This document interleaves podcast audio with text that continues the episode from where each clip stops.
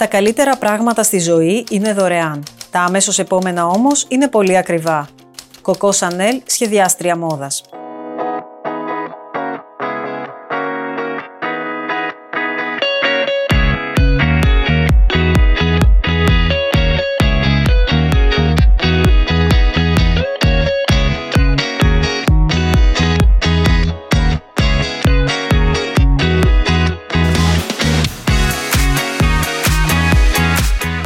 Καλώς ήρθατε σε ένα ακόμα επεισόδιο του Women. Και αν θέλετε να γίνετε κι εσείς μέρος της ομάδας μας, αναζητήστε στο Viber το Women The Podcast. Είμαι η Θεοδώρα Βασιλοπούλου και σήμερα θα μιλήσουμε για μόδα. Τι προτείνουν οι τελευταίες τάσεις και πού βρίσκεται η σύγχρονη Ελληνίδα. Η κομψότητα είναι απαραίτητα συνώνυμο του ξοδεύω πολλά. Και τελικά τι είναι πιο σημαντικό, το να είμαστε στην πένα ή το να νιώθουμε άνετα. Μαθαίνουμε επίσης για τη βιωσιμότητα στη μόδα, αλλά και για το αν η ποιότητα υπερτερεί της ποσότητας. Και επειδή αν δεν είναι στη Vogue δεν είναι στη μόδα, εμείς συνομιλούμε με την Έλις Κις που είναι και στη Vogue και στη μόδα. Καλωσορίζουμε λοιπόν τη δημοσιογράφο και Fashion Features Director στη Vogue Greece, Έλις Κις.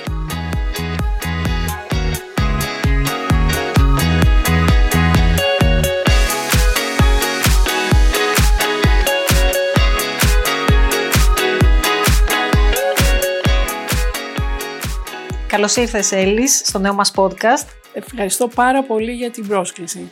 Να αρχίσουμε με μια ερώτηση απλή, αλλά και χιλιοϋπωμένη. Τι είναι μόδα? Είναι πώς το ερμηνεύει ο καθένας, πώς το αισθάνεται, ή υπάρχουν κάποια κουτάκια που πρέπει να είναι τικαρισμένα ώστε να πούμε ότι κάποιος είναι στη μόδα? Ναι, λοιπόν, όπως λες και εσύ, είναι το μεγάλο ερώτημα, μας απασχολεί όλους και είναι όσο απλό και όσο περίπλοκο ακούγεται. Γιατί η μόδα ουσιαστικά είναι αυτό που μας κάνει κέφι, ο τρόπος που θέλουμε να δείξουμε, να εμφανίσουμε τον εαυτό μας, σε εμάς τους ίδιους και στον υπόλοιπο κόσμο. Είναι δηλαδή κάτι που έχει να κάνει με τον άνθρωπο, το συγκεκριμένο, τον κάθε ένα από εμάς, αλλά έχει να κάνει και με μια παγκόσμια βιομηχανία, γιατί ο κάθε ένας από εμάς δημιουργεί μια κοινωνία και μετά δημιουργεί και ένα σύμπαν, ας το πούμε. Οπότε, σε αυτό το σύμπαν της μόδας μπορεί να μιλήσει κανείς για τα πάντα. Περιέχει μέσα την ατομικότητα, τη συλλογικότητα, την οικονομία, την ψυχολογία, την κοινωνιολογία, την ιστορία, την τέχνη, τη σεξουαλικότητα, τα πάντα. Και μπορείς μέσα σε ένα πλαίσιο, για να το κάνεις λίγο πιο συγκεκριμένο, καμιά φορά να πεις ότι σε μια κοινωνία όπως είναι η δική μας η σημερινή, που έχει βορρά, νότο, ανατολή, δύση και όλα αυτά μαζί, μπορούμε να σκεφτούμε έναν άνθρωπο ο οποίος βρίσκεται σε ένα μικρό χώρο, σε μια χώρα, μάλλον της Ανατολής, κάπου σε μια χώρα με κακά οικονομικά, θα έλεγα, στο πούμε έτσι, ο οποίος βρίσκεται πάνω από μια μηχανή και ράβει, κόβει, ξυλώνει πράγματα 25 ώρες την ημέρα, και έναν άνθρωπο που βρίσκεται ίσως στο άλλο ημισφαίριο, ο οποίος κάνει τις αγορές του online, ψωνίζει, βρίσκει, ασχολείται με τις τάσεις κτλ. Μας αγγίζει πολλούς, όλους μας η μόδα. Αυτό θέλω να πω. Καμιά φορά μένουμε σε ένα πρώτο προσωπείο, σε μια πρώτη εικόνα, μένουμε δηλαδή μόνο στη βιτρίνα και ξεχνάμε να πάμε από πίσω. Η βιτρίνα είναι ότι έχει πλάκα η μόδα, είμαστε μέσα, είμαστε έξω, αυτό είναι και λίγο προσωπικό. Καμιά φορά μας δίνει διρεκτίβες, τώρα τελευταία μας αφήνει πολύ πιο ελεύθερους, αλλά σίγουρα είναι κάτι το οποίο σαν βιομηχανία καλύπτει όλο τον πλανήτη και αυτό νομίζω είναι το πιο σημαντικό.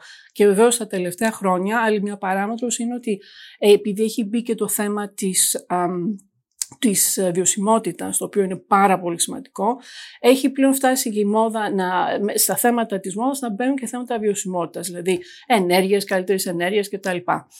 Πάντως, να πούμε ότι η μόδα είναι τα πάντα και μας αγγίζει με πολλούς διαφορετικούς τρόπους, ακόμα και εκεί που δεν το περιμένουμε και δεν το συνειδητοποιούμε. Τώρα, αν πρέπει να είναι κάποιος στη μόδα ή όχι, αυτό νομίζω ότι ευτυχώς τα τελευταία χρόνια η μόδα μας αφήνει λίγο πιο ελεύθερους. Αν θυμηθούμε δηλαδή παλιά χρόνια, εποχές 50, δεκαετία του 50, όπου η μόδα κυρίως ήταν ένας μικρόκοσμος ο οποίος ξεκινούσε ας πούμε από τα ατελιές του Παρίσι, δηλαδή υπήρχαν κάποιοι άνθρωποι οι οποίοι ήταν μέτρ του είδους, έβγαζαν κάποιες συλλογές που δημιουργούσαν πάρα πολύ, πολύ μεγάλες τάσεις και όλοι θα έλεγαν τότε να είναι σαν να ζουν με τα ρούχα, δεν μπορούσαν να τα αγοράσουν όλοι, παίρνανε τα σχέδια, κάποιες μοδίστρες τα φτιάχνανε για τον υπόλοιπο κόσμο. Οπότε ας πούμε ότι εκείνη την εποχή η μόδα ήταν για λίγους που μπορούσαν να την ακολουθήσουν ακριβώς όπως έβγαινε από τα ατελιέ αυτά, αλλά υπήρχαν και άλλοι που μπορούσαν να ακολουθήσουν με ένα λίγο πιο γενικό τρόπο. Αυτές οι τάσεις, οι πολύ συγκεκριμένες, το στυλ, δηλαδή ότι πρέπει να είναι μακρύ, κοντό, άσπρο, μαύρο, σιγά σιγά έχουν λίγο ηρεμήσει και σήμερα ο καθένας μπορεί να φοράει ό,τι θέλει, ό,τι του πηγαίνει, ό,τι του κάνει κέφι, ό,τι τον εκπροσωπεί. Θα μπορούσαμε να πούμε ότι η κομψότητα έχει να κάνει, δεν είναι ταυτόσιμο με τη μόδα, αλλά κατά κάποιο τρόπο όποιος είναι κομψός είναι και στη μόδα. Η κομψότητα που λέγαμε πριν για αυτά τα τελεία στο Παρίσι, τότε θα έλεγα εγώ ότι μιλώντας με τις εικόνες της εποχής, αν θυμάσαι ένα ταγιέρ πολύ πολύ κοντά στο σώμα που αγκάλιαζε λίγο τη γυναικεία σιλουέτα, αυτό ήταν σίγουρα κομψό. Δηλαδή μια γυναίκα που φορούσε ένα ταγιέρ, ενδεχομένως ένα καπέλο, μια μικρή τσάντα και κρατούσε και ένα ζευγάρι γάντια και είχε και ένα ωραίο μαργαριταρένιο κολιέ, αυτό ήταν από μόνο του μια εικόνα κομψότητας. Τώρα, σήμερα η κομψότητα νομίζω ότι γενικά στην βιομηχανία μας απασχολεί όλο και λιγότερο. Δεν νομίζω ότι είναι το ζητούμενο πλέον να είναι κανείς κομψός. Το λένε αυτό και άνθρωποι του χώρου που είναι έτσι μεγάλοι παίκτες, θα λέγαμε, όπως ο Ντέμνα, ο οποίος είναι ένας γεωργιανός σχεδιαστής, δημιουργός, καλλιτεχνικός διευθυντής του οίκου Μπαλονσιαγκά, ο οποίος εδώ και πολλά χρόνια λέει ότι η κομψότητα δεν μας αφορά πλέον. Τώρα, δεν νομίζω ότι έχει φύγει τελείως η κομψότητα από τη συζήτηση, αλλά είναι και λίγο πάλι έρχεται στον καθένα από εμάς. Θέλεις να είσαι κομψός, δηλαδή αν αυτό είναι το στυλ που αγαπάς, που θες να σε χαρακτηρίζει, υπάρχουν τα ρούχα εκεί έξω, υπάρχουν τα αξεσουάρια εκεί έξω για να είσαι κομψός. Απ' την άλλη, μπαίνοντας στο Instagram και στο TikTok, μπορώ να πω εκ πρώτης όψεως ότι δεν είναι η κομψότητα αυτή που μας απασχολεί σήμερα. Συνεπώς θα μπορούσαμε να πούμε ότι υπάρχει μια μετατόπιση από την κομψότητα στην άνεση. Ναι, σαφέστατα, έχεις δίκιο σε αυτό. Η άνεση είναι πάρα πολύ μεγάλο στοιχείο, σημαντικό στοιχείο στη μόδα τα τελευταία χρόνια. Το είδαμε και πριν την πανδημία, δηλαδή τα τελευταία χρόνια ξεκινάει αυτό από εποχές που οι γυναίκες πες ότι είναι στο γυμναστήριο και κάνουν μία ώρα γυμναστήριο και μετά πάνε στο γραφείο. Τα πιο παλιά χρόνια θα έλεγε κανείς ότι θα άλλαζαν τα ρούχα τους, θα έβγαζαν τα αθλητικά τους και θα πηγαίναν στο γραφείο με ένα φλατ, μία γόβα, κάτι. Τα τελευταία χρόνια είδαμε και το κάνουμε, εγώ προσωπικά το κάνω αρκετά αυτό, ότι δεν πετάω τα αθλητικά μου για να πάω στο γραφείο και πάω τα αθλητικά μου στο γραφείο. Λέγαμε παλιά για τις Αμερικανίδες, τις Νεοϊορκέζες, ότι κυκλοφορούσαν πάντα με μια τσαντούλα με γόβες, ήταν με τα αθλητικά, περπατούσαν και μετά βάζανε τα παπούτσια τους για να πάνε στο γραφείο. Δημιουργήθηκαν τάσεις μέσα από κάτι που λέγεται αθλίζιο, παραδείγματος χάρη, δηλαδή η έννοια ότι ένας τρόπος ντυσίματος λίγο πιο αθλητικός, λίγο πιο καθημερινός και πιο πρακτικός, περνάει λίγο και στην καθημερινότητα του γραφείου, στη ρουτίνα μας κτλ. Είναι αυτό που έλεγα με κάποιες φίλες μου αστειευόμενοι, ότι είναι το αθλητικό, το κολονακιώτικο, το έλεγα εγώ, ότι είναι συνδυάζει άνεση με στυλ, με λίγο κομψότητα, ότι δεν είναι εντελώς χύμα, να το πω εντός εισαγωγικών, αλλά είναι και λίγο πιο κομιλφό. Έχει δημιουργηθεί επίσης μια τεράστια πάλι βιομηχανία και με σχολείς επιμένω σε αυτή τη χρήση της λέξης, γιατί η μόδα σημαίνει και βιομηχανία. Δεν μπορείς να τα ξεχωρίσεις αυτά, επειδή είναι τεράστια τα συμφέροντα, οι εταιρείες, οι άνθρωποι που ασχολούνται με αυτό. Οπότε γι' αυτό είναι καλό να το λέμε καμιά φορά. Δημιουργώντας αυτές τις τάσεις από τις πασαρέλες που κατεβαίνουν στον δρόμο, υπάρχουν εταιρείες που κάνουν ρούχα γύρω από αυτό. Οπότε αυτό όλο πάει μαζί. Δηλαδή, δεν θες να είσαι ο άνθρωπος που αφήνει το γυμναστήριο χάλι μαύρο και βγαίνει στον δρόμο. Θες να είσαι ο άνθρωπος ο οποίος επιλέγει κάποια στοιχεία από αυτό το look και μετά τα βάζει στην καθημερινότητά του. Και μπορεί να γίνει κάτι πολύ πολύ ενδιαφέρον και ενδεχομένως και πολύ κομψό. Κάποιοι λένε όχι, κάποιοι λένε ναι. Αυτό πάλι είναι θέμα, ο καθένας ξέρεις πώς το βλέπει. Άλλωστε νομίζω και ο ίδιος ο Λουμπουτέν έχει σχεδιάσει sneakers. Εξαιρετικό παράδειγμα. Αυτό είναι πραγματικά το παράδειγμα που δείχνει πώς η βιομηχανία και η εταιρεία παίρνει εκείνα τα στοιχεία, βλέπει, παρακολουθεί και καταλαβαίνει ότι ένας οίκος ο οποίος είναι γνωστός για έτσι σεξι υποδήματα με τη γνωστή κόκκινη σόλα για την οποία έχουν δοθεί και δικαστικές μάχες, τις οποίες έχει κερδίσει. Δεν ξέρω αν αναγκάζεται, αν του κάνει κέφι, αλλά σίγουρα βλέπει ότι υπάρχει ένα κενό στο δικό του το brand και θέλει να εκμεταλλευτεί αυτή την περίοδο.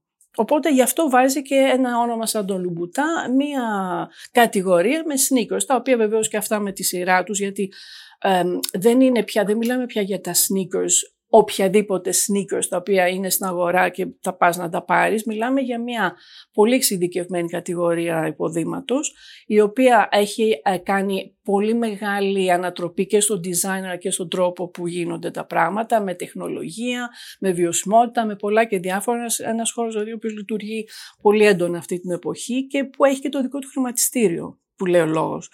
Γίνονται συναλλαγές φοβερές, πουλούνται παλιά, αγοράζονται καινούρια. Υπάρχουν άνθρωποι που ασχολούνται μόνο με αυτό, με το να αγοράσουν κομμάτια που βγαίνουν για να μεταπουλήσουν αργότερα. Έχω έναν άνθρωπο δικό μου, ο οποίος η δουλειά του είναι 5 ώρες την ημέρα να καθαρίζει παλιά αθλητικά παπούτσια που χρησιμοποίησες εσύ και εγώ και μετά να τα ξαναπουλά. Όχι ως καινούρια, ποτέ ως καινούρια, αλλά ως κάτι το οποίο είναι πολύ πολύ καλό ακόμα και έχει μια αξία σαν design, θέλω να πω, σαν όνομα, σαν brand. Αυτό που ήθελα να ρωτήσω είναι αν η σύγχρονη γυναίκα, επειδή παρακολουθείς γενικώς, είσαι expert τώρα της μόδας τόσα χρόνια στο αντικείμενο, αν η σύγχρονη γυναίκα αγοράζει μαζικά ή αγοράζει πιο ποιοτικά. Αυτό είναι το μεγάλο ερώτημα των ημερών, το οποίο θα ήθελε η βιομηχανία να απαντηθεί όσο πιο γρήγορα γίνεται, κάτι το οποίο δεν μπορεί να γίνει από τη μία μέρα στην άλλη. Δηλαδή, αν το δούμε και από εμάς τις ίδιες. Υπήρξαν εποχές, θα έλεγα, μιλώντας και λίγο προσωπικά, και ειδικά στην Ελλάδα της κρίσης, υπήρξαν εποχές που πραγματικά κυνηγούσα να αγοράσω ένα κομμάτι που θα ήταν πολύ πολύ οικονομικό, σκεφτόμουν λιγότερο πόσο θα διαρκέσει, δηλαδή αν θα μπει στο πλήσιμο και αν θα το έχω πάνω από μια σεζόν, αλλά ήταν ανάγκη και καθημερινή και για λόγους επαγγελματικούς να έχω 5 καινούρια πράγματα στην καρταρόμπα μου, θα ήθελα να είναι κάτι άλλο, δεν μπορούσα να είναι. Η αλήθεια όμως είναι ότι τα τελευταία χρόνια έχω αρχίσει να αισθάνομαι και νομίζω ότι αυτό πηγαίνει και για άλλους ανθρώπους, ότι είναι προτιμότερο να αρχίσω να αγοράζω ένα καλό κομμάτι μία σεζόν. Όταν λέω καλό, είναι σχετικό και το καλό, αλλά ξέρεις, κάτι το οποίο δεν είναι των 10 ευρώ παντελόνι ή φόρεμα, το οποίο θα έχει μια υψηλότερη τιμή, αλλά ξέρω ότι θα κρατήσει περισσότερο. Ένα από τα πράγματα που έχει συμβεί τα τελευταία χρόνια, νομίζω παγκοσμίως, είναι ότι ξεχάσαμε ή δεν βρήκαμε ποτέ την έννοια της ποιότητας.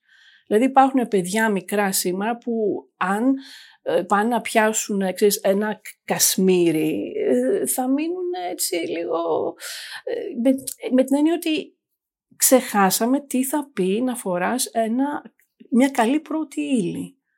Οπότε αυτό πέφτει μέσα σε αυτά, επανερχόμαστε λίγο στο θέμα της βιωσιμότητας γενικά για να πούμε ότι πρέπει όλοι μας, και πάλι αυτό έχει να κάνει με τον κάθε ένα από εμάς, μέχρι τη μεγαλύτερη οικονομική βιομηχανία, ότι πόσα ρούχα χρειαζόμαστε εν τέλει. Πόσα ρούχα χρειαζόμαστε να αγοράζουμε, πόσα ρούχα πρέπει να παράγονται και πόσα ρούχα πρέπει να μαζευτούν, να μην πετάγονται σε χωματερές και κάπως αυτό το πράγμα να αρχίσει λίγο να πηγαίνει καλύτερα, γιατί σίγουρα τα δισεκατομμύρια, τρισεκατομμύρια ρούχα που παράγονται κάθε χρόνο δεν τα χρειαζόμαστε. Και αυτό φαίνεται γιατί μένουν εκεί που είναι. Δεν θα τα πάρει κανείς. Απ' την άλλη, δεν μπορεί κάτι να αλλάξει από τη μια μέρα στην άλλη. Δεν πρόκειται από τη μια μέρα στην άλλη να σταματήσουμε κι εμείς καταναλωτές να θέλουμε και κάτι πιο οικονομικό. Και επίσης υπάρχει και ένα κομμάτι της βιομηχανίας που λέει ότι μην ξεχνάμε ότι έχουν δημιουργηθεί οικονομίες μέσα από αυτό. Δηλαδή, αν εμείς σήμερα πούμε σταματάμε την παραγωγή ρούχων σε χώρες όπως το Μπαγκλαντές π.χ., θα μείνουν πάρα πολλοί άνθρωποι και κυρίως γυναίκες, γιατί έτσι είναι τα πράγματα, είναι πιο πολλές γυναίκες που δουλεύουν σε αυτά τα σημεία παραγωγής, θα μείνουν οικογένειες και άνθρωποι χωρίς έσοδο, κανένα. Γι' αυτό και τίποτα δεν είναι ασπρόμαυρο με αυτή την έννοια, είναι μια πολύ γκρίζα κατάσταση που πρέπει όμως να δούμε τι πρέπει να παράγουμε, πόσο πρέπει να μειώσουμε, ποιες είναι οι καλύτερες συνθήκες παραγωγής για το περιβάλλον και για την ανθρώπινη διάσταση των ανθρώπων που δουλεύουν εκεί και να έχουμε μια καλύτερη ισορροπία. Σχετικά με αυτό που λέγαμε, αν έχει γίνει μετατόπιση προς το πιο ποιοτικό. Εγώ νομίζω ότι από αυτό που βλέπω δηλαδή, από συζητήσεις με άλλες γυναίκες, με φίλες μου, διαβάζοντας διάφορα άρθρα, ότι υπάρχουν οι γυναίκες που επιλέγουν να αγοράσουν περισσότερα και πιο οικονομικά, γιατί βαριούνται πιο εύκολα και πιο γρήγορα τα ρούχα που φοράνε και θέλουν μεγαλύτερη ποικιλία, και υπάρχουν και αυτές που λένε εγώ θα πληρώσω κάτι παραπάνω, αλλά θα το έχω εφόρου ζωής. Υπάρχει όμως όντως, δηλαδή συνάδει απαραίτητα η ποιότητα ή το πιο ακριβό με τη μεγαλύτερη διάρκεια ζωής. Επίσης κάτι που έχω παρατηρήσει είναι ότι βλέπουμε όλο ένα και περισσότερο ρούχα που είναι φτιαγμένα από πολυεστέρα. Επειδή προσωπικά δίνω μεγάλη σημασία στην ποιότητα, να είναι στο βαμβακερό, δεν μιλάμε τώρα για κάτι φοβερό, αλλά έστω να είναι βαμβακερό. Δεν ισχύει ότι όλο ένα και περισσότερα ρούχα είναι από συνθετικά υλικά. Σε όλα αυτά που λες έχεις δίκιο. Όλα αυτά είναι αλήθεια και όλα αυτά δεν είναι, με την έννοια ότι ξέρεις, είναι θέμα ισορροπιών κάθε φορά. Δηλαδή, μπορεί πραγματικά να πετύχεις μια ευκαιρία η οποία μιλώντας ποιοτικά δεν είναι καλή, αλλά μπορεί τόσο πολύ να σου κάνει κέφι εκεί στην αυτό πράγμα που να το πάρεις.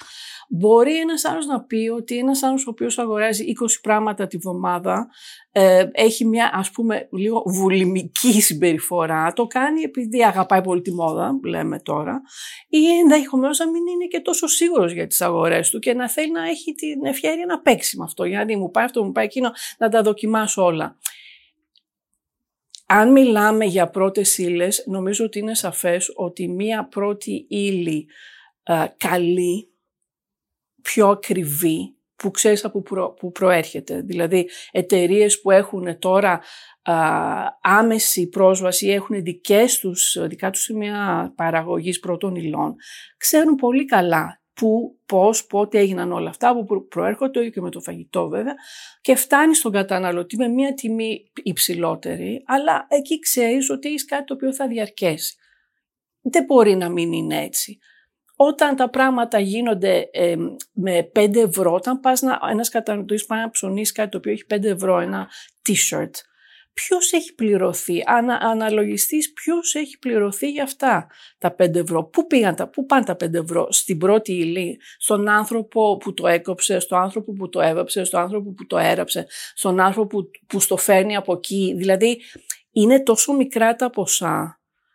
Δεν μπορεί να κάνει ένα t-shirt όσο κάνει μια ωραία πάστα σε ένα ωραίο ζαχαροπλαστείο. Καταλαβαίνουμε δηλαδή τη διαφορά της παραγωγής και πόσο καλή παραγωγή μπορεί να είναι, πόσο κακή παραγωγή μάλλον είναι και τι σημαίνει αυτό για τους ανθρώπους που την έχουν φτιάξει. Τώρα, η ερώτησή σου νομίζω ότι έχει να κάνει πάλι με τις ισορροπίες που δημιουργούνται και τις ανισότητες που υπάρχουν και νομίζω ότι αυτό που πρέπει να μείνει είναι ότι καλό είναι να είμαστε λίγο πιο προσεκτικοί στις αγορές μας. Δεν χρειάζεται να βγάλουμε το κέφι από τη μόδα, γιατί και η μόδα έχει αυτό το κέφι και έχει και αυτό το όνειρο. Αν το βγάλουμε αυτό, είμαστε στρατιωτάκια. Αν μας λένε βάλτε πράσινο, βάλτε κόκκινο. Όχι, δεν είναι έτσι. Ό,τι θέλουμε θα βάλουμε. Αλλά να ξέρουμε κι εμείς ότι είναι καλύτερο να πάρουμε λιγότερα 5 ευρώ t-shirts και να πάρουμε και ένα το οποίο θα το έχουμε και σε 5 χρόνια. Γιατί αν δούμε λίγο τις ντουλάπες μας, αν μπούμε λίγο και ψάξουμε τα πράγματα μας, δεν είμαι σίγουρη ότι όλα αυτά τα μπλουζάκια τα οποία φορέσαμε εκείνη τη σεζόν με τρελή χαρά, τα έχουμε ακόμα στην ίδια κατάσταση και τα φοράμε το ίδιο. Από την άλλη υπάρχουν βαμβακερά t-shirts των 10 ευρώ και βαμβακερά t-shirts των 50 ευρώ, όπως είπες. Δηλαδή ποια είναι η διαφορά τους? Σκέφτεται κάποιος, γιατί να δώσω 50 ευρώ όταν μπορώ να βρω βαμβακερό μπλουζάκι και με 10 ευρώ. Εκεί νομίζω ότι πέφτει ίσως και το θέμα του branding, το οποίο βεβαίως είναι άλλη μια μεγάλη παράμετρος της βιομηχανίας πάλι της μόδα. Δηλαδή ότι βεβαίως ένα απλό άσπρο t-shirt έχει αυτή την τιμή και έχει και μια καλή πρώτη ύλη και είναι μια χαρά, αλλά εγώ θέλω να έχει όνομα. Εγώ θέλω να έχει μια σφραγίδα, θέλω να έχει ένα logo, θέλω να φαίνεται ότι είναι κάτι αυτό το t-shirt. Αυτό είναι το μεγάλο παιχνίδι. Εκεί πλέον μπαίνουν όλα τα άλλα. Νομίζω καταλαβαίνουμε δηλαδή ότι εκεί γίνεται το μεγάλο παιχνίδι, εκεί μπαίνει η αξία, η προστιθέμενη για τον καθένα από εμάς. Και δημιουργούνται αυτά τα περίφημα ονόματα με τα οποία παίζουμε όλοι μας πάρα πολλά χρόνια τώρα. Και εκεί κρατάει και η βιομηχανία ακόμα λίγο τα ηνία, γιατί ξέρει πολύ καλά αυτή η βιομηχανία αυτό το παιχνίδι, αυτή το έχει δημιουργήσει και ξέρει ότι πάντα ο άνθρωπος θα θέλει και αυτό το παραπάνω. Και σε αυτές τις μεγάλες εταιρείες οι οποίες έχουν αυτά τα ονόματα που σημαίνουν πολλά για μας, υπάρχει και μεγάλη γκάμα πάντα, γιατί μπορείς να μπεις και να πάρεις κάτι πολύ μικρό και να πεις «Α, θα μαζέψω ένα κομμάτι, κάτι θα κάνω για να πάρω κάτι», να μπω τέλος πάντων σε αυτό το πράγμα, και φτάνεις μετά στα άκρα που εκεί είναι ειδικές παραγγελίες που είναι αμύθιτα τα ποσά και αυτά. Αλλά αυτό το όνειρο και αυτή η διαφορά ότι δεν θέλω ένα απλό t-shirt άσπρο, αλλά θέλω αυτό, γιατί είναι αυτό, αυτό είναι όλο το παιχνίδι. Ωραία όλα αυτά, αλλά επειδή ζούμε και σε εποχές ακρίβειας, το προσεγμένο ντύσιμο είναι απαραίτητα και ακριβό? Όχι, αυτό δεν το πιστεύω ότι είναι έτσι καθόλου. Το προσεγμένο ντύσιμο είναι μέσα είναι λίγο στο μυαλό μας και τι θα πει και προσεγμένο. Δηλαδή, μου αρέσει πάντα να βλέπω μια γυναίκα η οποία φαίνεται λίγο όχι πολύ προσεγμένη, γιατί βγάζει η προσωπικότητά της κάτι και με ενδιαφέρει ο τρόπος που είναι ντυμένη, πολύ περισσότερο αυτό από το να δω μια γυναίκα υπερπροσεγμένη. Δηλαδή αυτό το πράγμα το στυμμένο, το υπερπροσεγμένο, είμαι από πάνω μέχρι κάτω ντυμένη όπως πρέπει, αυτό για μένα έχει ξεπεραστεί, είναι αρκετά παλαιού τύπου και δεν έχει να κάνει με τις τάσεις, αν θες, της εποχής, οι οποίες είναι παντού και πολλές. Αυτή τη στιγμή αυτό που μας ενδιαφέρει είναι το παιχνίδι, να συνδυάσουμε πράγματα, να συνδυάσεις ένα παλιό με ένα καινούριο, να συνδυάσεις ένα πιο ακριβό με ένα πιο φτηνό. Αυτό είναι το παιχνίδι. Νομίζω ότι στο τέλος αυτό το πράγμα έρχεται και στον κάθε ένα από εμάς, γιατί ουσιαστικά έχει να κάνει με το πώς θέλουμε, τι θέλουμε να δείξουμε, ποιοι θέλουμε να δείξουμε ότι είμαστε. Υπάρχουν γυναίκες, και λέω για γυναίκες, αλλά νομίζω το ίδιο ισχύει και για άντρες, ότι υπάρχουν γυναίκες οι οποίες ντύνονται με έναν τρόπο που δεν έχει καθόλου να κάνει με το ποιες είναι. Αυτό πάντα, νομίζω, εμένα μου δημιουργεί μια πάρα πολύ χαριτωμένη αντίδραση, γιατί λέω, δεν έχει να κάνει αυτό το στυλ που βλέπω με τον άνθρωπο που βλέπω. Ένα λοιπόν ίσως από τα στοιχήματα είναι να προσπαθεί κανείς μέσα από τις επιλογές που κάνει σε ενδυματολογικές να βγάζει την πραγματική του προσωπικότητα. Τώρα, μιας και μίλησες για στυλ όμως, μια γυναίκα είναι καλό να έχει ένα στυλ ή μπορεί ταυτόχρονα να μπορεί να υποστηρίξει και περισσότερα ανάλογα στην περίσταση? Είναι και τι θα πει στυλ, βρε παιδί μου, γιατί μπορεί να μιλάμε για ένα συγκεκριμένο στυλ, το οποίο είναι το στυλ του 50, το στυλ του 60. Άλλο είναι το στυλ του κάτι και άλλο είναι το να έχει κάποιος στυλ. Το να έχει κάποιος στυλ είναι αυτό που, ξέρεις, πετάς το περίφημο λευκό t-shirt που λέμε πριν, με ένα παντελονάκι, και για κάποιο ανεξήγητο λόγο είσαι πάρα πολύ στυλάτη. Αυτό έχει να κάνει και με τον άνθρωπο περισσότερο, θα έλεγα. Πιο απλά, πιο καλά. Αλλά για το πιο απλά, πιο καλά αυτό θέλει μία πρώτη ύλη που είναι ο άνθρωπος. Ξεκινάμε από εκεί. Αυτό δεν σημαίνει ότι και το να είσαι με πάρα πολλά πράγματα. Εμένα μου αρέσουν πάρα πολύ τα αξεσουάρ, δηλαδή φοράω πολλές φορές πολλά αξεσουάρ. Δεν είναι λιτό, δεν είναι απλό. Εγώ, για μένα είναι αυτό το πράγμα, το αγαπώ. Οπότε, αφόσον το αγαπώ, θα προσπαθήσω να το υποστηρίξω. Αυτή είναι η δική μου επιλογή. Τώρα, αν έχει ο άλλος και πει, μα γιατί όλα αυτά τα πράγματα, έτσι, εμένα αυτό μου αρέσει. Από εκεί πέρα δεν περιμένω επίσης να είναι κάτι το οποίο αρέσει σε όλους, αλλά αυτό βρίσκω εγώ ότι μου αρέσει, οπότε θα παίξω εκεί. Πρέπει ο καθένας να βρει λίγο το στυλ του, αυτό είναι το θέμα, να βρει ο καθένας το στυλ του και να μην θέλει να είναι κάποιος άλλος. Γιατί από στυλ, 3 εκατομμύρια στυλ, ο καθένας έχει και ένα στυλ. Αλλά δεν είναι, για μένα προσωπικά δεν μου αρέσει να βλέπω μια γυναίκα η οποία κάθε μέρα είναι κάποιος άλλος άνθρωπος. Δηλαδή σήμερα ντύθηκα έτσι, αύριο θα ντυθώ αλλιώς. Δεν είναι απόκριες, είναι η ζωή μας. Και η ζωή μας πρέπει να συμβαδίζει κυρίως με το ποιοι είμαστε, με το ποιοι θα θέλαμε ίσως να είμαστε, με το κέφι μας, με τις οικονομικές μας ανάγκες και όλα αυτά που μπορούμε να κάνουμε. Αλλά μην ξεχνάμε ότι είναι ένα παιχνίδι μόδα, αλλά θέλω να πω ότι η μόδα είναι ένα παιχνίδι, αλλά είναι ένα σοβαρό παιχνίδι.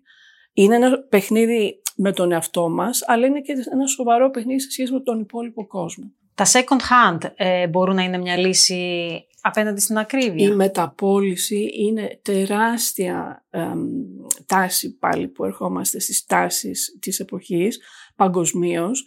Δηλαδή ειδικά η μεταπώληση των οίκων πολυτελείας.